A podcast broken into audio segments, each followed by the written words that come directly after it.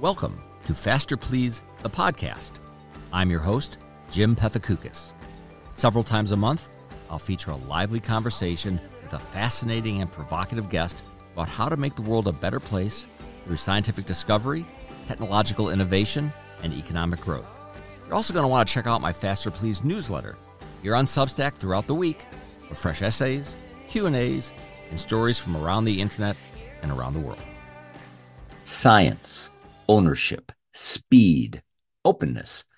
These are the key attributes of modern successful companies, according to Andrew McAfee. It is the geeks, the leaders at the forefront of cross industry innovation, who embrace these norms and have the potential to redefine business as we know it. In order to break ground and create the kind of future we dream of, organizational leaders need to banish the fear of failure, embrace mistakes, and accept hard feedback with open arms. Andrew McAfee is a best-selling author, principal research scientist at the MIT Sloan School of Management, and co-founder of MIT's Initiative on the Digital Economy. His books include More from Less and The Second Machine Age, co-authored with Erik Brynjolfsson. Today on the podcast, we discuss the ideas captured in his new book, The Geek Way, the radical mindset that drives extraordinary results.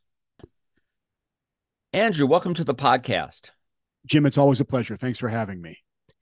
Is the geek way really the Silicon Valley way? Is no. is this book is this book saying here's how to turn your company into um, a, a a a tech a tech startup? Yeah, you mentioned both Silicon Valley and tech, and this book is not about either of those. It's not about a region and it's not about an industry. It's about a set of practices. And I think a lot of the confusion comes because those practices were incubated and largely formulated in this region called Silicon Valley, in this industry that we call tech. So I understand the confusion, but I'm not writing about the valley. Plenty of people do that. I'm not writing about the tech industry. Plenty of people do that. What the phenomenon that I don't think we were paying enough attention to is this set of practices and philosophies that I, I believe, when bundled correctly, amount to a flat old upgrade to the company, just a better way to do the thing a company is supposed to do. That needed a label because it's new. Uh, geek is the label that I uh, latched onto. But there's a universal aspect to this. I, I, believe, yeah, I believe there is. Uh, I, I believe that it's, and this, I, I understand this sounds arrogant. I believe it's a flat, better way to run a company. I don't care where in the world you are. I don't care what industry you're in. If you're making decisions based on evidence, if you're iterating more and planning less, if you're building a modular uh, organization that really does give people authority and responsibility, and if you build an organization where people are are actually comfortable speaking truth to power, I think you're going to do better.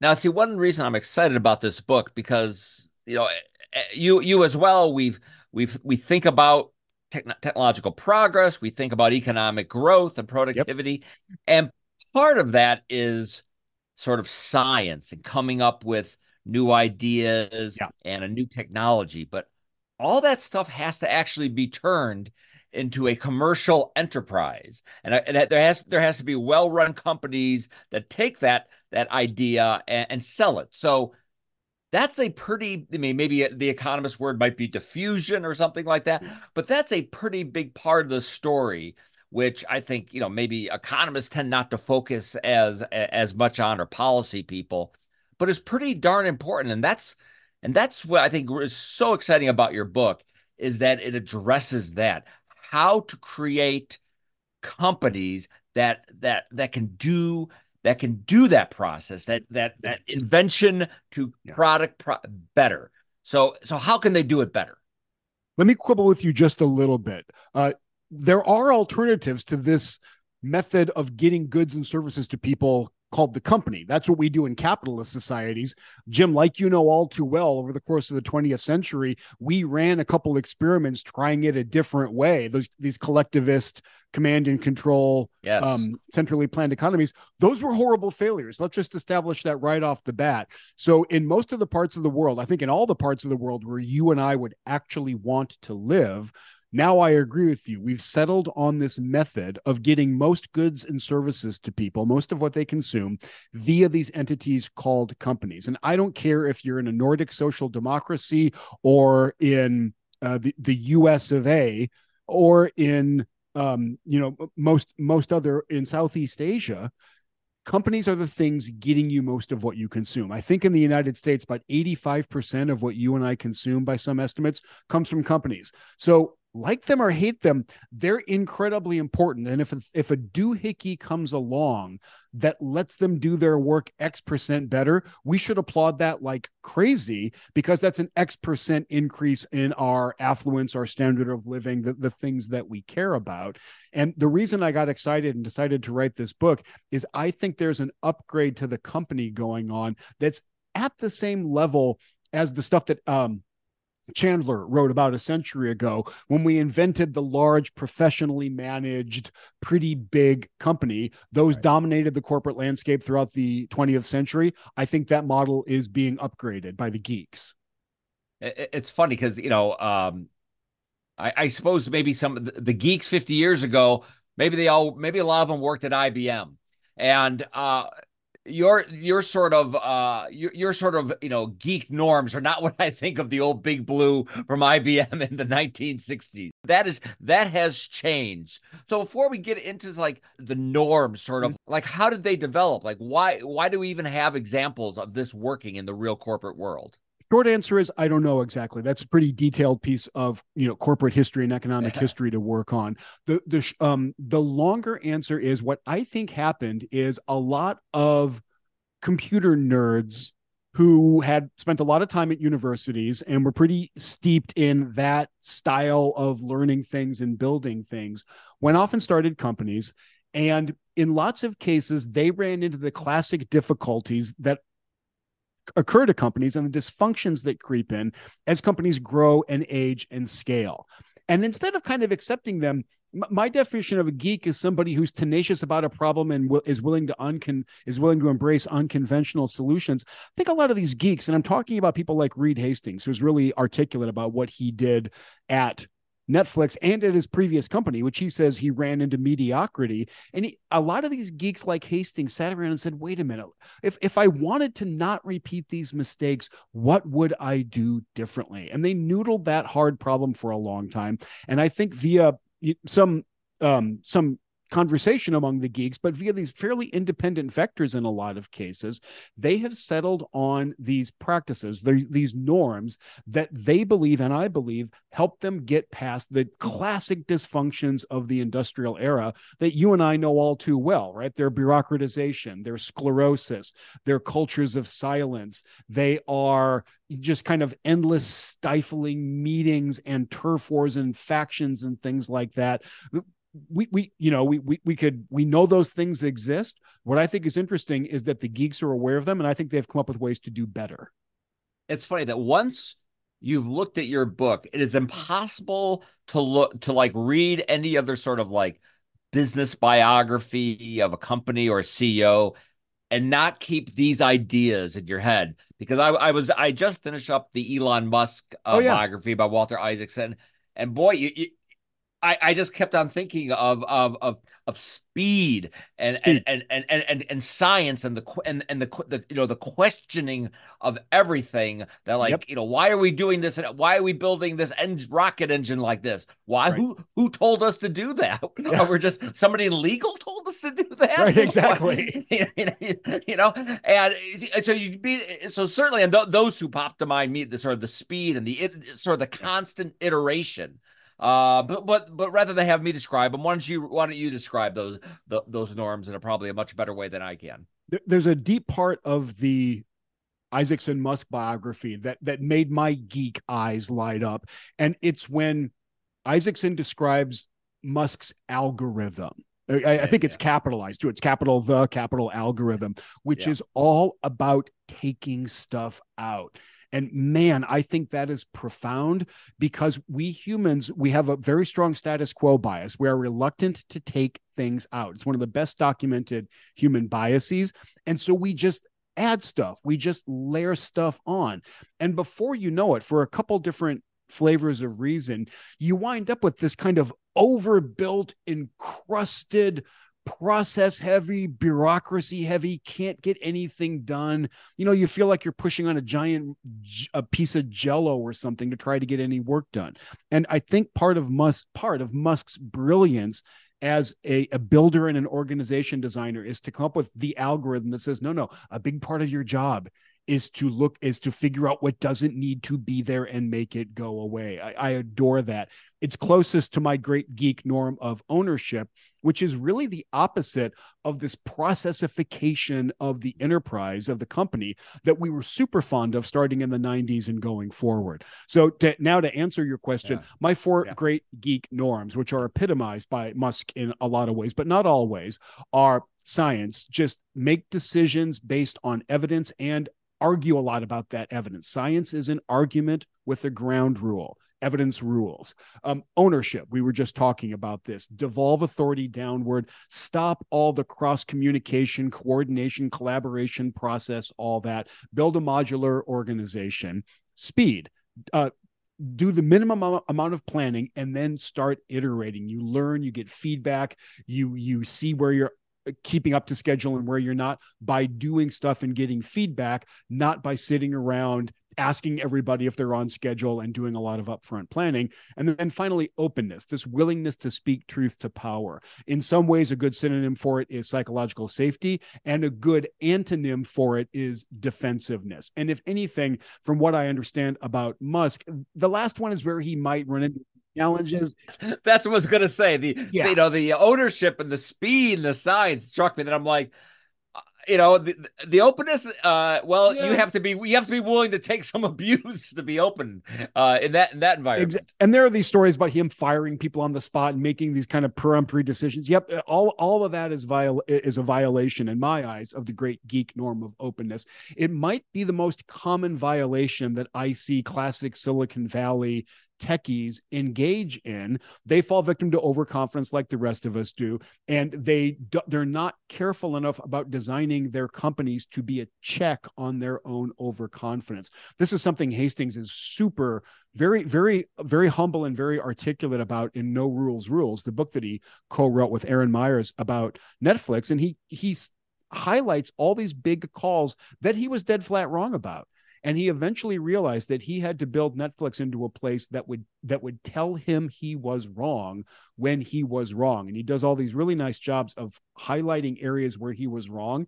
And then some relative relatively low level person in the organization says no that doesn't make sense. I'm going to go gather evidence and i'm going to challenge the ceo of the company with it. And to his eternal credit hastings goes it's pretty compelling evidence. I, I wish I, I, guess I was wrong about that. So that to me is is actually practicing the great geek norm of openness. So, so so someone reading this book is thinking that this book is wrong. Mm. You hmm. know, wh- where where would that come from? Would that come from like Would that come from a again from overconfidence? Would it come from arrogance would have come from again the idea that if i'm yeah. if i'm in the c suite that obviously i haven't figured out and i can probably do all your jobs better than you yep. can so why are you so just you know so why so why are you challenging me why are you challenging yeah. the status quo hey that's how we got here was through a it, process so don't trust the process it's one of the main flavors of pushback that I hear. And it's very often not as as naked as you just made it, but it is, hey, the reason I'm sitting in this executive edu- education classroom with you is because I'm fairly good at my job. I made some big calls right. right. And m- my job is to provide vision to my team and to direct them, not to be this kind of, you know, lead from behind, more coachy kind of leader. Uh, that's one flavor of pushback I get. Another one is a very pervasive tendency when we come across some challenging information to, to come up with reasons why this doesn't apply to us and why why we're going to be just fine. It's some combination of the status quo bias and the overconfidence bias, which again, two of the most common human biases. And so, very often when I'm talking about this, I get the idea that people in the room are going, yeah, okay, you know, wow, I wouldn't, I really wouldn't want to complete with SpaceX, but this doesn't apply to me or to my industry. And then finally, look, you know, I'm I'm clearly wrong about some things. I don't know exactly what they are. Uh, maybe maybe the incumbents of the enterprise era are going to mount a surprising comeback by falling back on their 20th century playbook as opposed to adopting the geek way. I will be very surprised if that happens, and I'm I'm taking bets like let let let's go, let's figure out a bet based on that. But maybe it'll happen happen. I'm definitely wrong about some things. So,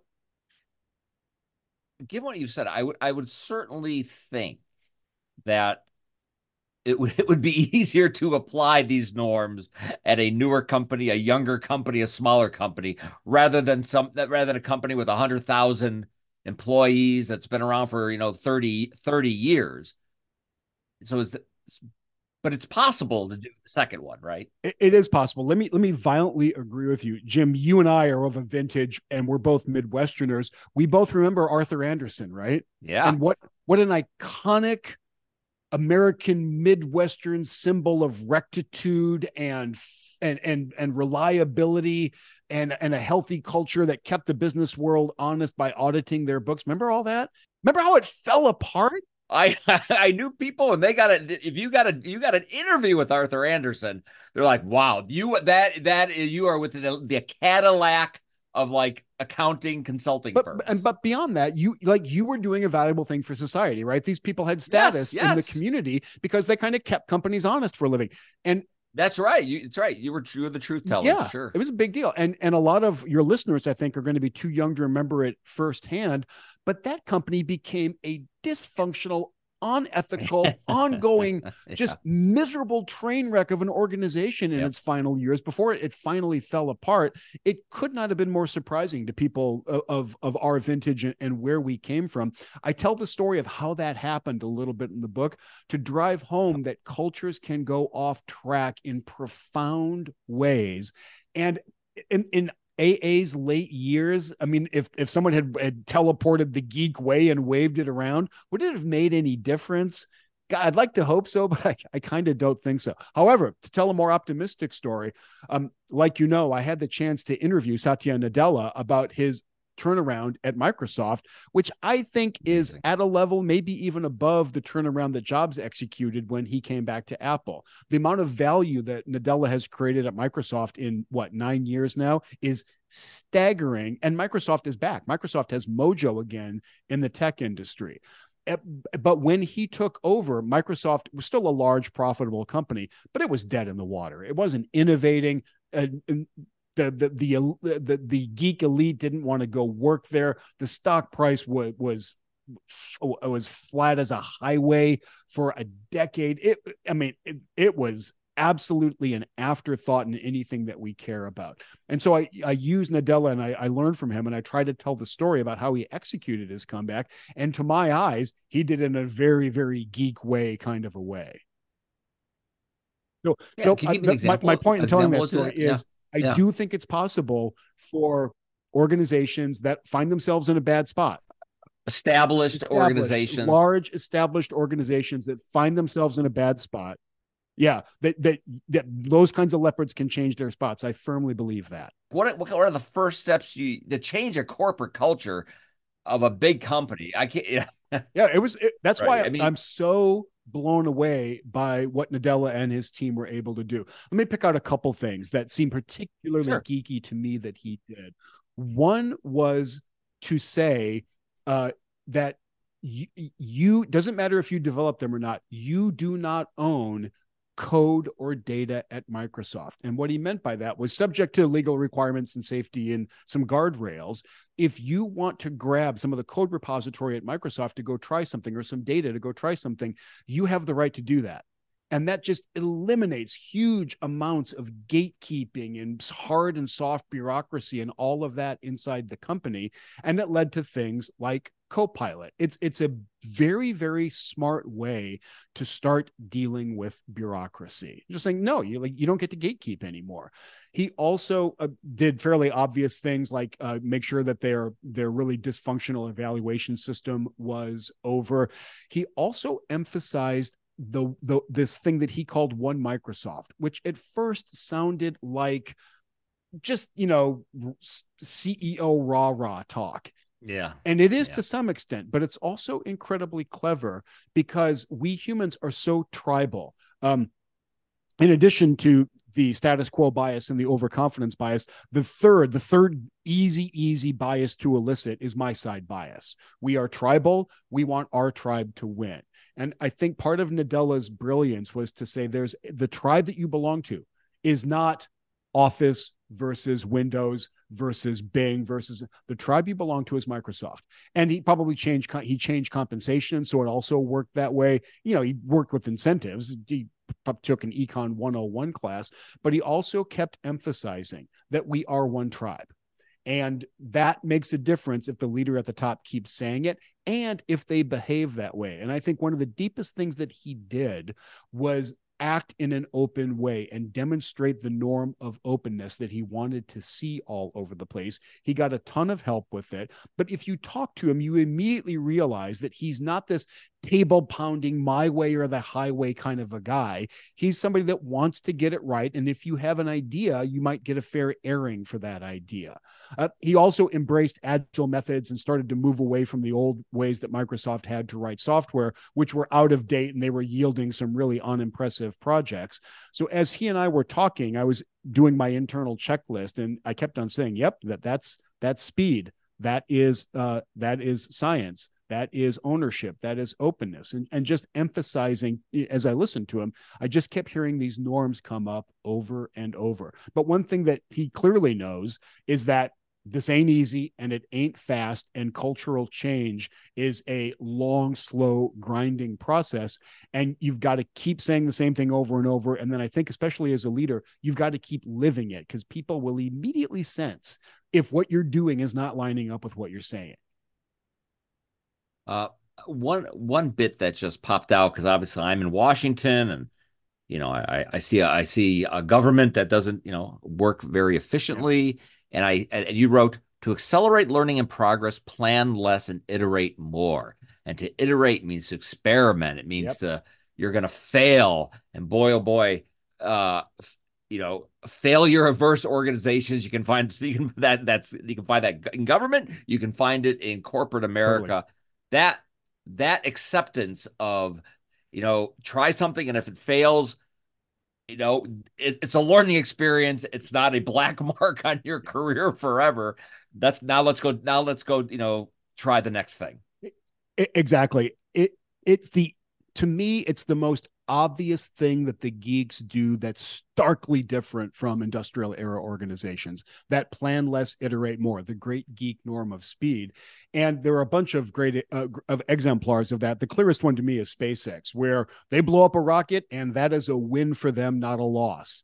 And even if it gets written up in the press as oh starship blew up or whatever they don't care right? They they'd rather that it didn't blow up or that it stayed together longer but if they got the learning that they were looking for then they're like great we're going to incorporate that. We're going to build another rocket. We're not going to put any people on until we're very very very sure but we're going to blow up a bunch of rockets. And th- from the start of the company that has been an okay thing to do. They also are willing to embrace pretty big pivots. The first plan for Starship was that it was going to be a carbon fiber rocket because carbon fiber is so uh, strong and lightweight. But their method for making it was too slow, too expensive, and had a, a reject rate that was too high. The thing's now made out of stainless steel. It's it's the opposite kind of material.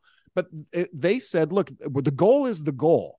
And the goal is not to stick to the original plan. The goal is to build a great big ro- rocket that can do all kinds of things. The way we get there is by trying, legitimately trying a bunch of stuff and failing at it with the eyes of the world upon us. And I want to draw a really sharp distinction between the process and the product. And what I mean by that is a, a, a failure tolerant process can lead, can yield an incredibly robust, uh, safe product. And we don't need to look any farther from that for that than the Dragon capsule that SpaceX makes, which is the only capsule currently made in America that is certified by NASA to take human beings into space. It's how all Americans these days get back and forth to the ISS. NASA doesn't have one.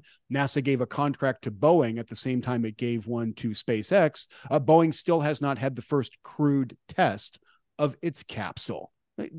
This geek way of speed, it's uncomfortable, and you got to be willing to fail publicly and and own it, man. But it works better.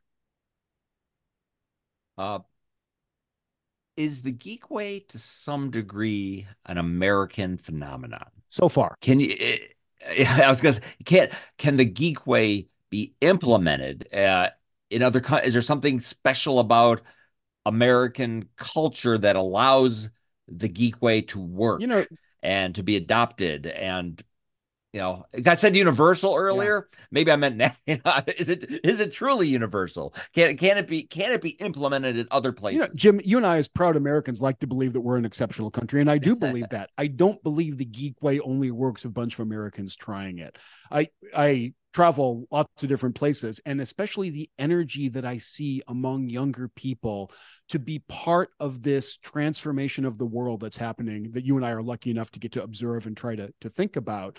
This transformation of the world in the 21st century because of the technological toolkit that we have because of the amount of innovation out there the thirst to be part of that is very very very widespread. And i don't think there's anything in the drinking water in Munich or or or Kyoto um, or or uh, Lima that makes this stuff impossible at all. Uh, it is true. We're an individualistic culture. We're kind of mouthy. We celebrate these iconoclastic people, but I don't think any of those are um, absolutely necessary in order to start following norms of science, ownership, speed, and openness. I, I hope those are universal. Uh, we we uh, we have t- uh, the examples we've been talking a lot about tech hmm. companies. Mm. Are there co- uh, are there companies which really don't seem particularly uh, techy, even though obviously te- all companies use technology that you that you can that you could see the geek way working currently? I, I'm I haven't gone off and looked outside the tech industry for great exemplars of mm-hmm. the geek way. So I have trouble answering this question. But think about Bridgewater, which is really one of the weirdest corporate cultures ever invented. And I haven't read the new biography of uh, Ray Dalio yet, but it, it appears that all might not be exactly as it appears. But one thing that Bridgewater has been adamant about from the get go, and Dalio has been passionate about, is this idea of radical transparency, is the idea of openness. Your reputation is not private from anybody else in the company at any point in time. Uh, so they've taken this norm of openness and they've really ran with it in some fascinating directions. In most organizations, there's a lot of information that's private, and your reputation is spread by gossip.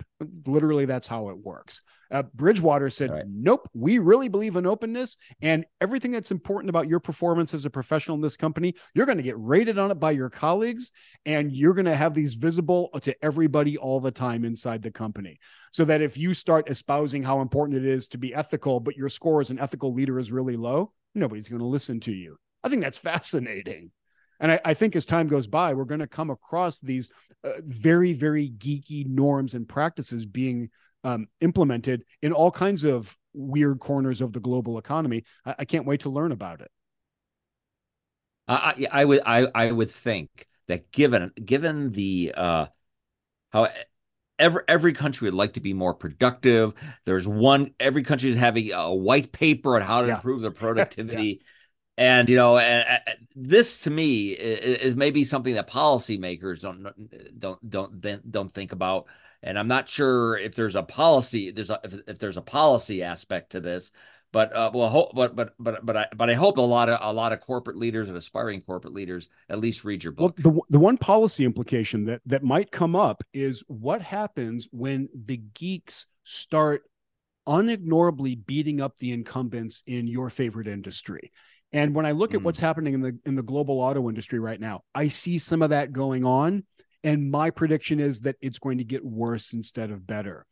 Okay, then what happens when Save us, save yeah. us from this upstart. Well, th- yeah, exactly. But then what? Then there could be some really uh, interesting policy choices being made about protecting dinosaur incumbents in the face of geek competitors.